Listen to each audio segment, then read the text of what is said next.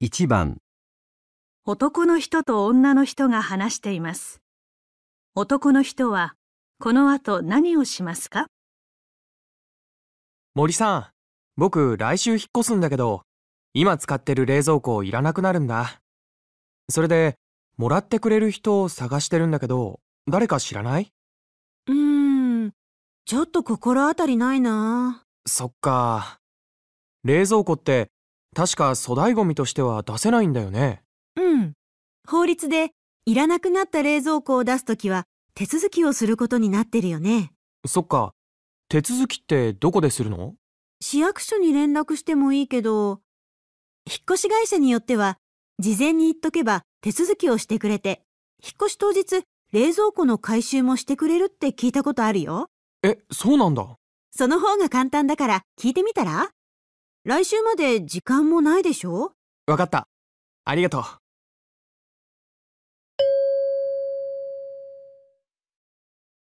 男の人は、この後何をしますか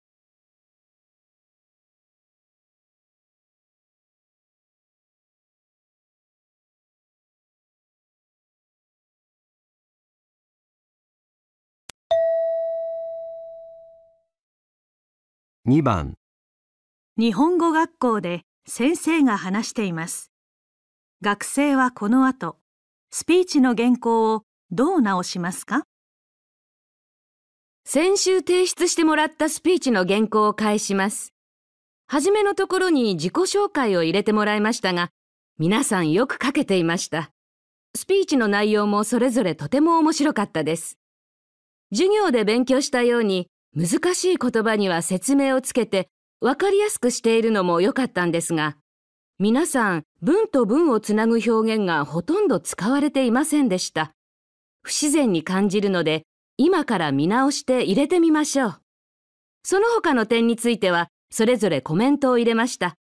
全体的な長さは今は考えなくてもいいですよ。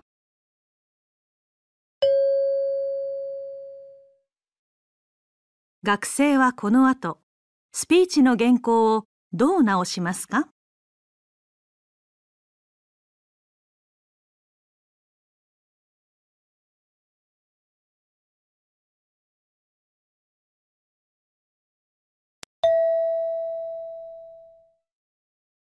？3番、デパートの洋服売り場で、店の人と男の人が話しています。店の人は、ズボンの裾をどのように仕上げますか？お客様、そちらのズボン履いてみていかがですか？ちょうどいいです。ただ、ズボンの裾が少し長いので、短くしてもらえますか？かしこまりました。では、長さを確認いたします。あの、今これは裾が内側に折ってあるんですけど、外側に折るようにしてもらえますか？売り場に飾ってあったのみたいに。はい。できますか？よかった。で、売り場にあったのは、折ったところをボタンで留めるようになってましたが、糸で留めてもらいたいんです。ボタンですと、止めたり外したりしやすいので、汚れなどのお手入れがしやすいですよ。うーん、僕には必要ないかな。承知しました。では、そのように。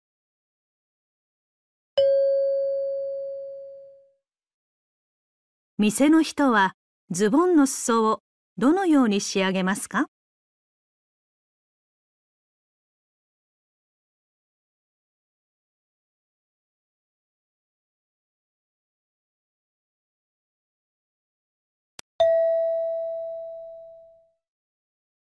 4番、会社で女の人と男の人が話しています。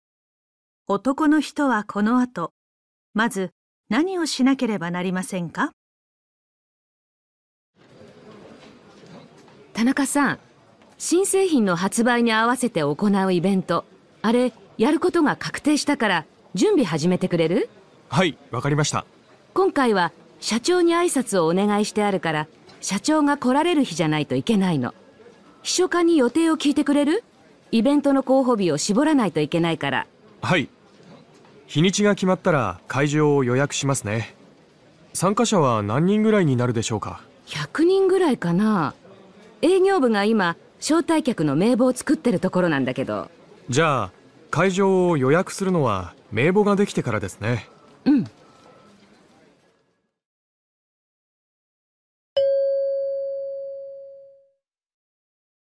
男の人はこの後、まず何をしなければなりませんか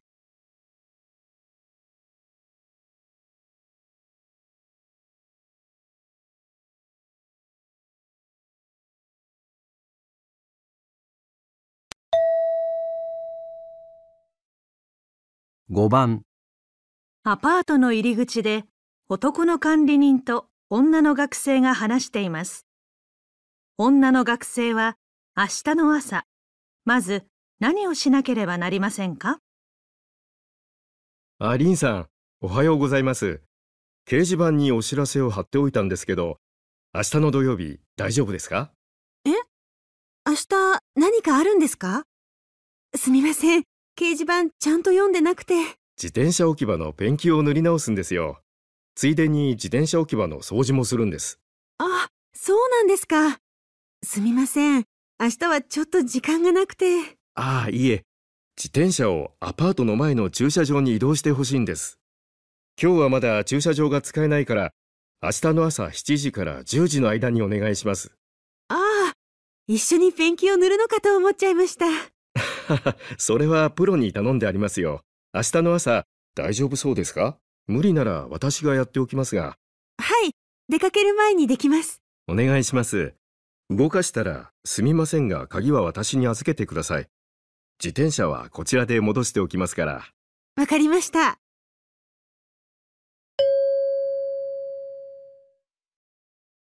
女の学生は明日の朝、まず何をしなければなりませんか？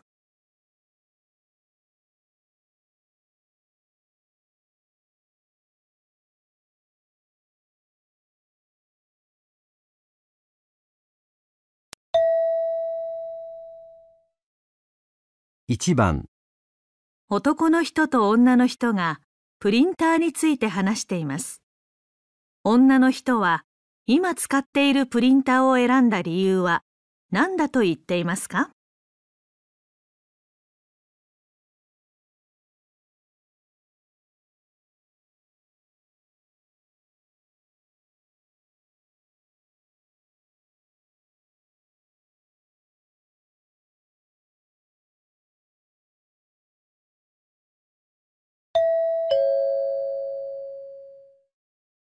中山さん、この間プリンター買ったって言ってたよね。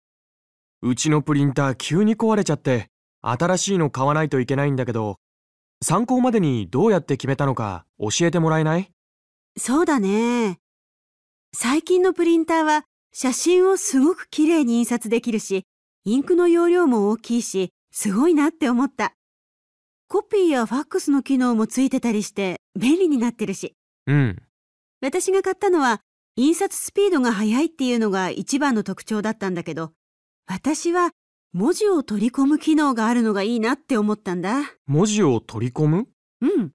紙の書類を電子ファイルとしてパソコンに保存したい時ってあるでしょ？そんな時に便利なんだ。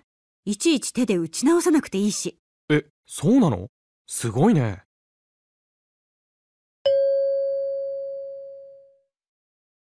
女の人は今使っているプリンターを選んだ理由は何だと言っていますか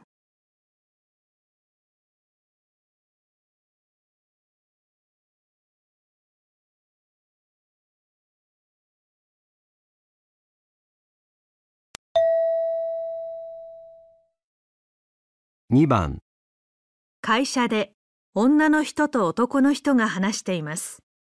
男の人は何が一番嬉しいと言っていますか？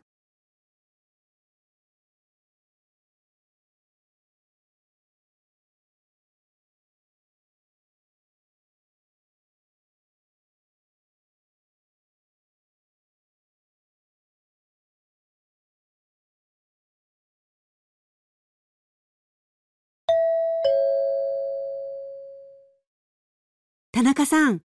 田中さんの企画した新商品、先月の売り上げ1位でしたね。おめでとうございます。たまたまだよ。部長も喜んでらっしゃいましたよ。そう。企画の時から自由にやらせてもらったからね。実はこの間、大学時代の友人と話してたら、この商品のことをすごくいいねって言ってくれたんだよ。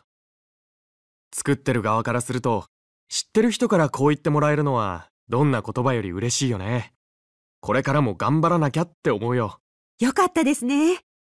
次の企画も私たちみんな期待してます。わあ、プレッシャー大きいな。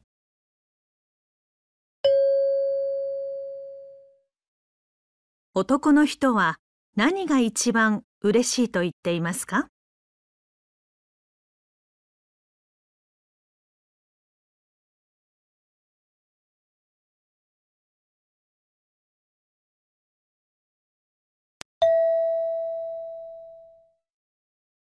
3番、放課後の子供のための教室で男の学生と係の人が話しています。係の人はどんな人にボランティアに来てほしいと言っていますか？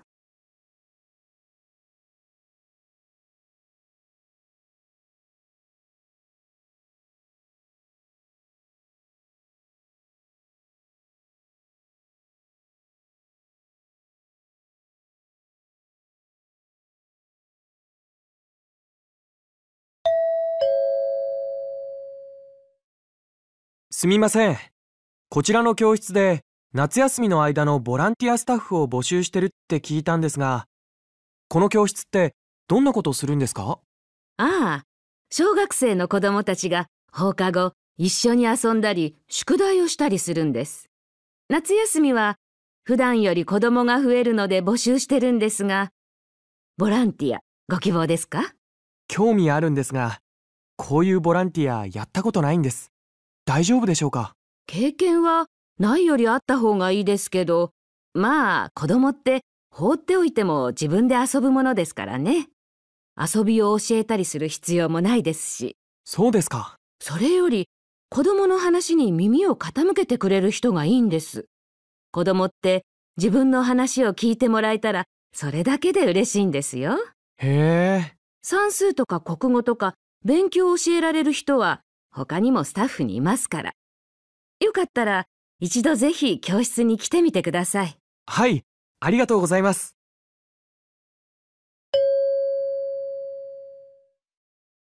係の人はどんな人にボランティアに来てほしいと言っていますか？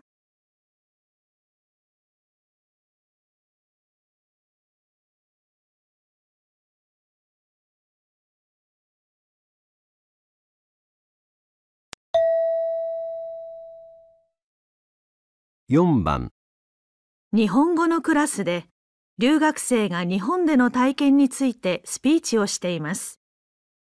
留学生はある店で買い物をした時、店員のどんな対応が嫌だったと言っていますか？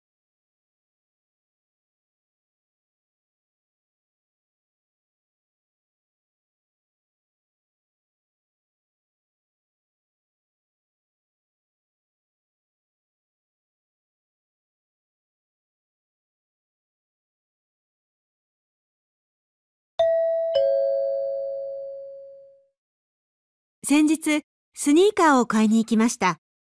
店に入るとすぐ、店員さんが声をかけてくれました。それは嬉しかったんですが、その後ずっと離れないんです。商品を見ようとするたび、丁寧な言葉で説明してくれましたが、近くにいられると気になって、ゆっくり見られませんでした。私の国では、店員は挨拶はしますが、客が質問した時しか近くには来ないんです。ただ、私の国の場合、高い商品を勧められることが多いんですが、この店ではそんなことはありませんでした。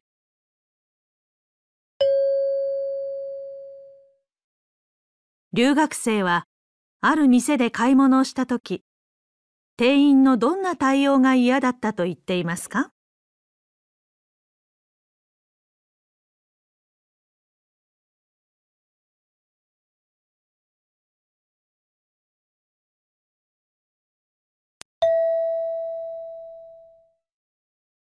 5番、図書館で女の人と男の人が話しています。男の人は図書館へ来る人を増やすために、まずどんなことをしたらいいと言っていますか？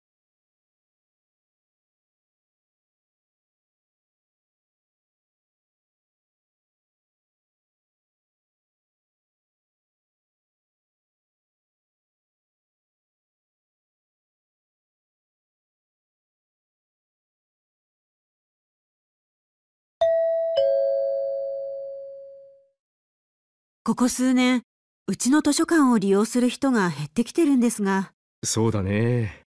少し前に子供向けに絵本の読み聞かせの会とか図書館ツアーとかやってみたら効果があったよね。これから対象を子供以外にも広げていったらどうかな。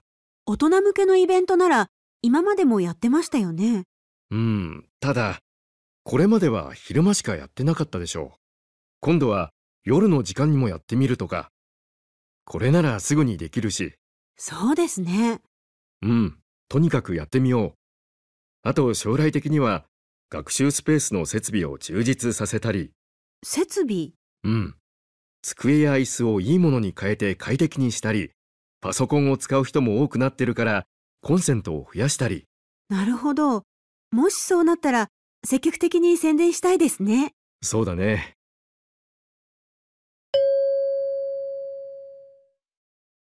男の人は図書館へ来る人を増やすために、まずどんなことをしたらいいと言っていますか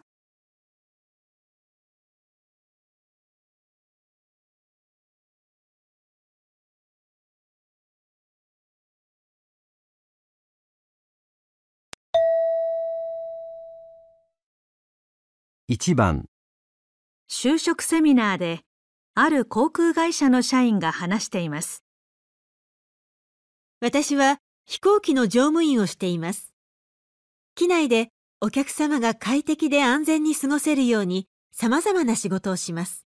この仕事は飛行機でいろいろな場所に行けて魅力的だと思われているようで、就職を希望する学生さんが多いのも事実です。ただ、いい面ばかりではありません。お客様の荷物の上げ下ろしのお手伝いや、飲み物、食事のサービスなど、休む間もないほどです。また、何かトラブルが起これば、お客様への対応が求められます。外からは、そういったことはなかなか見えにくいと思いますが、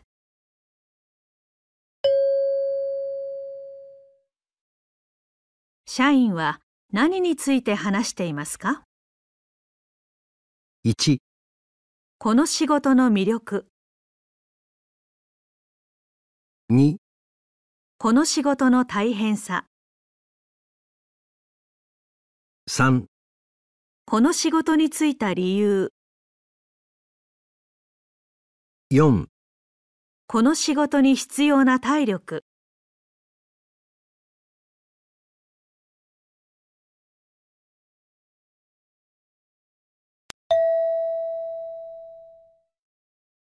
2番、女の人と男の人が、男の人が買った車について話しています。最近、新しい車を買ったんだってね。うん。ずっと憧れてた車なんだ。有名なデザイナーがデザインした車で、外見も中も洗練されてて、僕にとっては一流ホテルにいるのと同じような感じなんだ。へえ。ただ、買うかどうか最後まで悩む値段だったんだけどね。買ってから驚いたんだけど、乗ってて疲れにくいんだ。視界の良さとか操作のしやすさとか、運転手の負担を最小限に抑える工夫が効いてて、安全運転にもつながるしね。その意味では安い買い物だったと思うよ。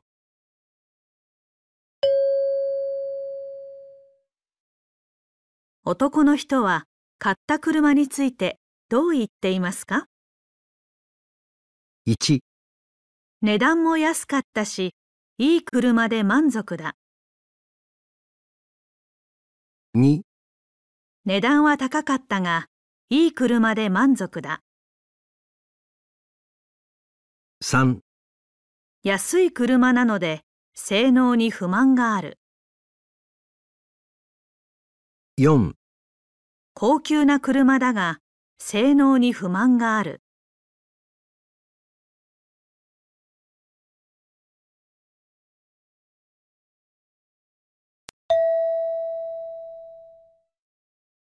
3番ラジオで料理研究家が話しています。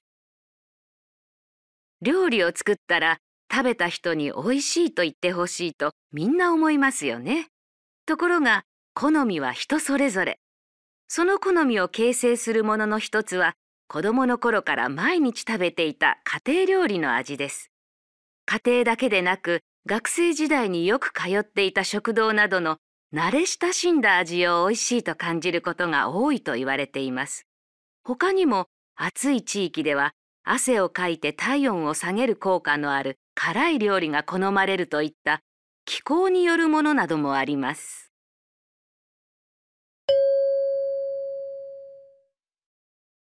料理研究家は何について話していますか？1、美味しい料理を作る工夫、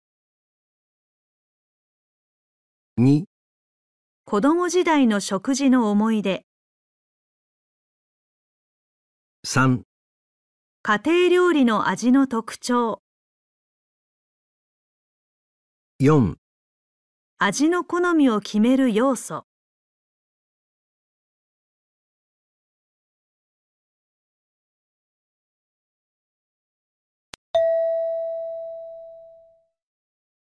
4番テレビでアナウンサーが作家にインタビューをしています。今日は今話題の作家、山田はじめさんにお話を伺います。どうぞよろしくお願いいたします。山田さん、最近若い人の読書離れが進んでいると言われていますが、読書っていうのは人生を豊かにしてくれるので、若い人には本を読んでもらいたいですね。ただ個人的には、一年に何冊本を読んだとか、そういうことはそれほど大切ではないと思います。と言いますと、私は若い頃、好きな本をよく汚れてボロボロになるまで読んでましたが、同じ本でも読むたびに違うことを感じて、考えが深まっていったのを覚えています。最近は仕事や人間関係に役立つからといって、実用的な本ばかり宣伝される傾向がありますが、そういう本は何回も読んだりしないですからね。ええ、若い人にも自分が出会った一冊とじっくり向き合ってほしいですね。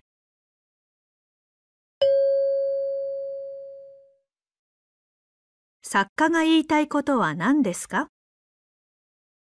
？1、好きな本を繰り返し読んでほしい。2、なるべく多くの本を読んでほしい。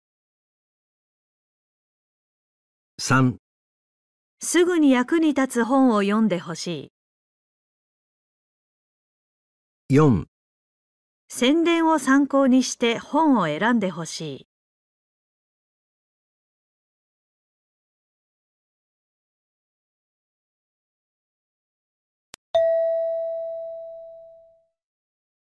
5番学校で校長先生が話しています。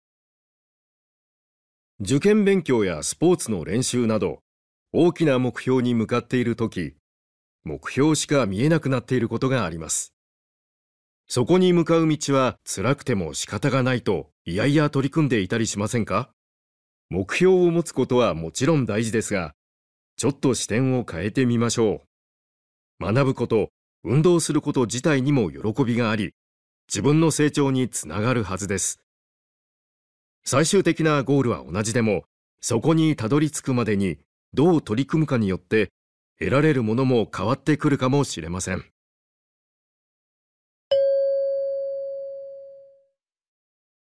校長先生が伝えたいことはどのようなことですか？1、目標は自分に合ったものが良い。2、目標を持ち続けることが必要だ。3、目標に向かうプロセスにも意味がある。4、時々目標を見直すことが大事だ。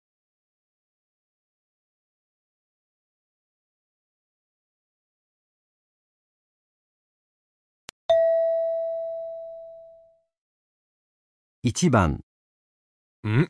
会議の資料、この机の上に置いたはずなのに。1、え、ないんですか？2、助かります。ありがとうございます。3、机の上に置いてはいけなかったんですね。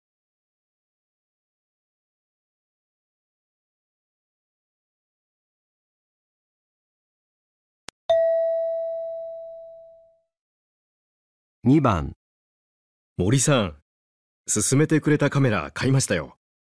小型ながらなかなか高性能ですね。1、もっと小さいのが良かったんですね。2、小さいのにすごいでしょう。3、小さい方が性能がいいんですか？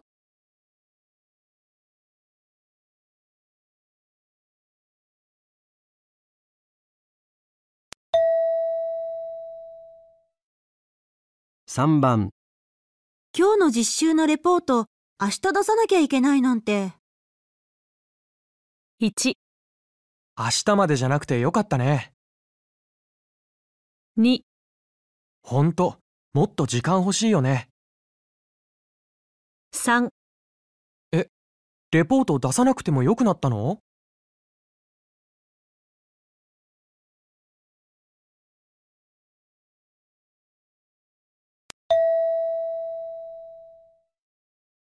4番、あの、佐藤さん、この椅子運んでくださると助かるんですが、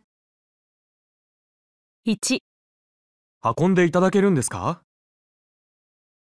？2、私、運んでませんよ。3、はい。どこへ運びましょうか？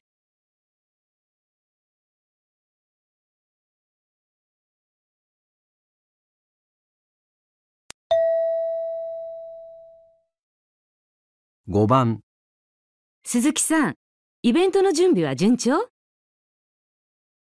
？1、では早速準備を始めます。2、中止になるなんて残念です。3、今のところうまくいってます。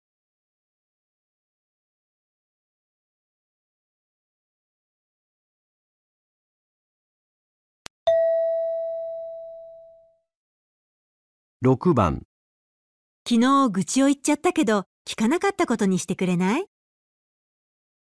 ？1、ああ、わかった。忘れるよ。2、ちゃんと聞いてたよ？3、もちろん。いつでも聞くよ。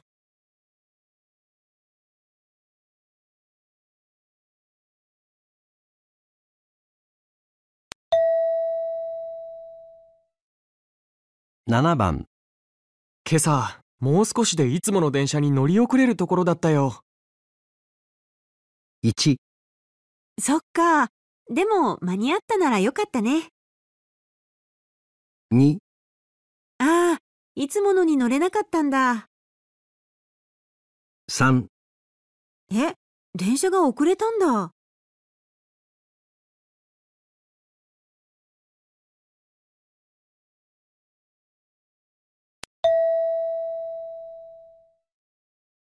8番、伊藤さん、午後の会議の準備一緒にやることになってたけど、僕一人でできないこともないよ。1、それなら一緒にやろうか？2、え、一人でやったの？3、じゃあ、お願いしてもいい？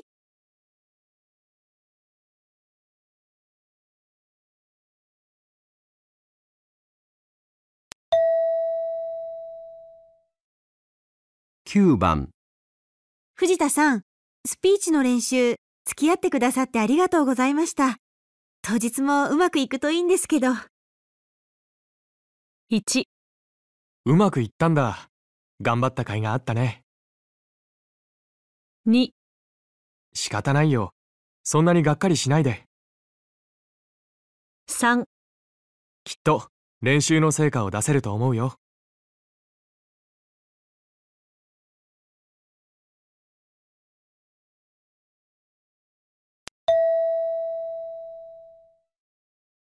10番、サークルの打ち合わせ5番教室でやるって聞いたけど、教室は予約してからでないと使えないよ。1、予約は必要ないんですね。2、先週予約しました。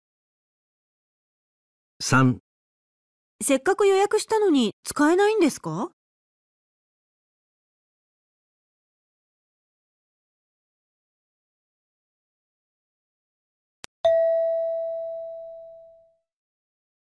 11番、森田さん。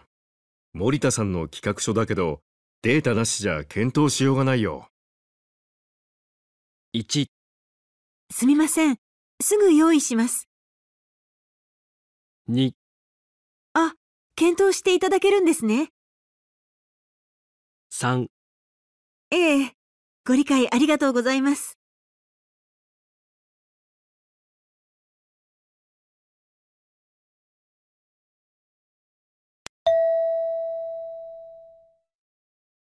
1番、市の体育館の受付で、女の人と男の職員が話しています。すみません。何か軽い体操でも始めたいと思ってるんですが、こちらでそういう教室はやってますか？はい、いろいろありますよ。時間や内容のご希望はございますか？えーと、平日の午前中で、運動が苦手な私でも続けられそうな教室がいいんですけど、通ってらっしゃる他の方とも親しくなれるような雰囲気の。そうですね。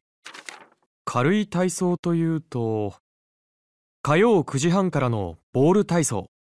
これは直径50センチぐらいのゴムボールに座って体操をします。ああ、それから、水曜10時からの柔軟体操。体をゆっくり動かして手足を伸ばします。こちらのクラスは、時々参加者の皆さんで交流会をやってるみたいです。へえ、いいですね。それから、木曜10時からのリズム運動。音楽を流してリズムに合わせた運動をします。仲のいいクラスで、去年の秋には皆さんで近くにハイキングに出かけてましたよ。その教室、こないだテレビで紹介してましたよね。音楽に合わせて体操するの楽しそうでしたけど、皆さん汗びっしょりでした。ご覧になったんですね。かなり体を動かすので、いい運動になりますよ。あとは、土曜の午前なんですが、筋肉トレーニングもあります。講師から、いろんなトレーニング器具の使い方を教わりながら、筋肉を鍛えるクラスです。迷いますね。でもやっぱり週末は開けておきたいんですよね。あんまり激しい運動だとできるかどうか自信がないし、教室以外にも仲良くなる機会がある方がいいな。えっと、こちらの教室見学できますか？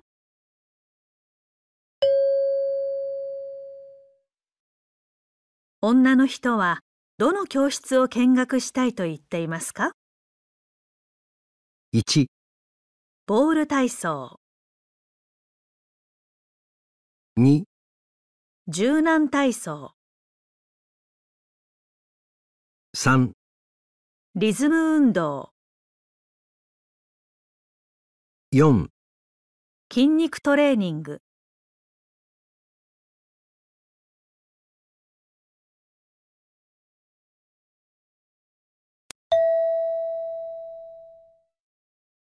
2番、大学で大学祭の係の学生3人が話しています。大学祭まであと1ヶ月だね。去年の参加者のアンケートで、ゴミ箱の場所が分かりにくかったっていう声が多かったけど、今年どうしたらいいかまだ決めてなかったね。あちこちにゴミが捨てられてたよね。来場者に配った会場案内のチラシに、ゴミ箱の場所も書いておいたんだけど、チラシの数が足りなかったかな。チラシは余ってたよ。じゃあ、チラシが見にくかったかな。もう少し字を大きくして見やすくしたらどうかな。でも、お客さんは食べ物や荷物を持って移動するわけだよね。チラシまで見ながらって難しいんじゃない？それもそうだね。うーん、去年は会場内にゴミ箱はここですっていう看板も立てたよね。設置場所も問題なさそうだったけど、うん。看板の文字も大きくてかなり目立ってたはずなんだけど。混んでたからね。行列もあちこちにできてたし。それで見えにくかったのかもしれないね。それなら今年はもう少し高さがあるものにしてみようか。目につきやすいように。うん、なるほど。それがいいね。で、チラシは今年はどうする？見てもらえないなら配るのやめる？見る人は見るからあった方がいいと思う。去年の十分見やすくできてたと思うから、あれを使おう。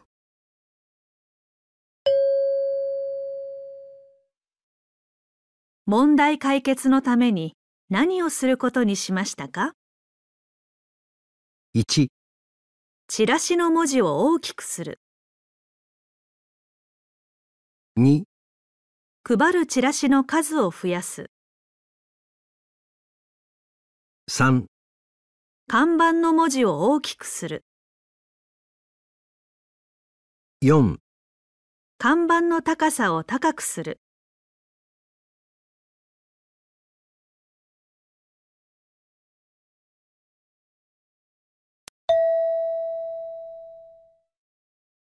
3番、テレビでアナウンサーが使われなくなった学校の校舎の再活用について話しています。生徒数が減り廃止になった学校。その校舎の一部を有効活用する取り組みが各地で行われています。今日はその中から4つご紹介します。まず、山の中の小さな学校。東小学校は今宿泊施設として活用されています。豊かな自然の中で山歩きや川遊びを楽しめます。二つ目の西田市にある西中学校は地域のイベントやコンサート、展覧会などに広く使われています。2階は映画館になっていて、昭和時代の雰囲気が残っています。それから、海に面した南小学校には、手作りのパンやアート作品の店が並んでいます。自分で作ったものを販売したいという若い人が集まってきています。えー、4つ目の農村地域にある北中学校は食堂になっています。地元で採れた新鮮な野菜をたくさん使ったメニューが人気です。今映ってた学校で友達が今度作品を発表するんだ。へえ、友達、何か作って売ってるの？ああ、その学校じゃなくて、その友達自分で映画を撮っててね、見に行くことになってるんだ。そうなんだ。私は一度でいいから学校に泊まってみたかったんだよね。今度の夏休みに山登りのサークルのみんなで行ってみない？え？夜の学校なんて真っ暗で怖そうじゃない？美味しいご飯を食べるんだったらいつでも喜んでいくけど。今は学校じゃないんだから大丈夫だよ。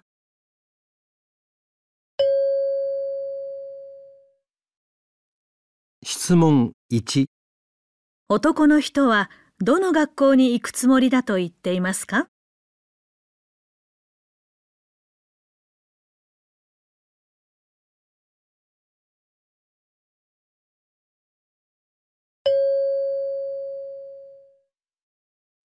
質問2、女の人はどの学校に行きたいと言っていますか？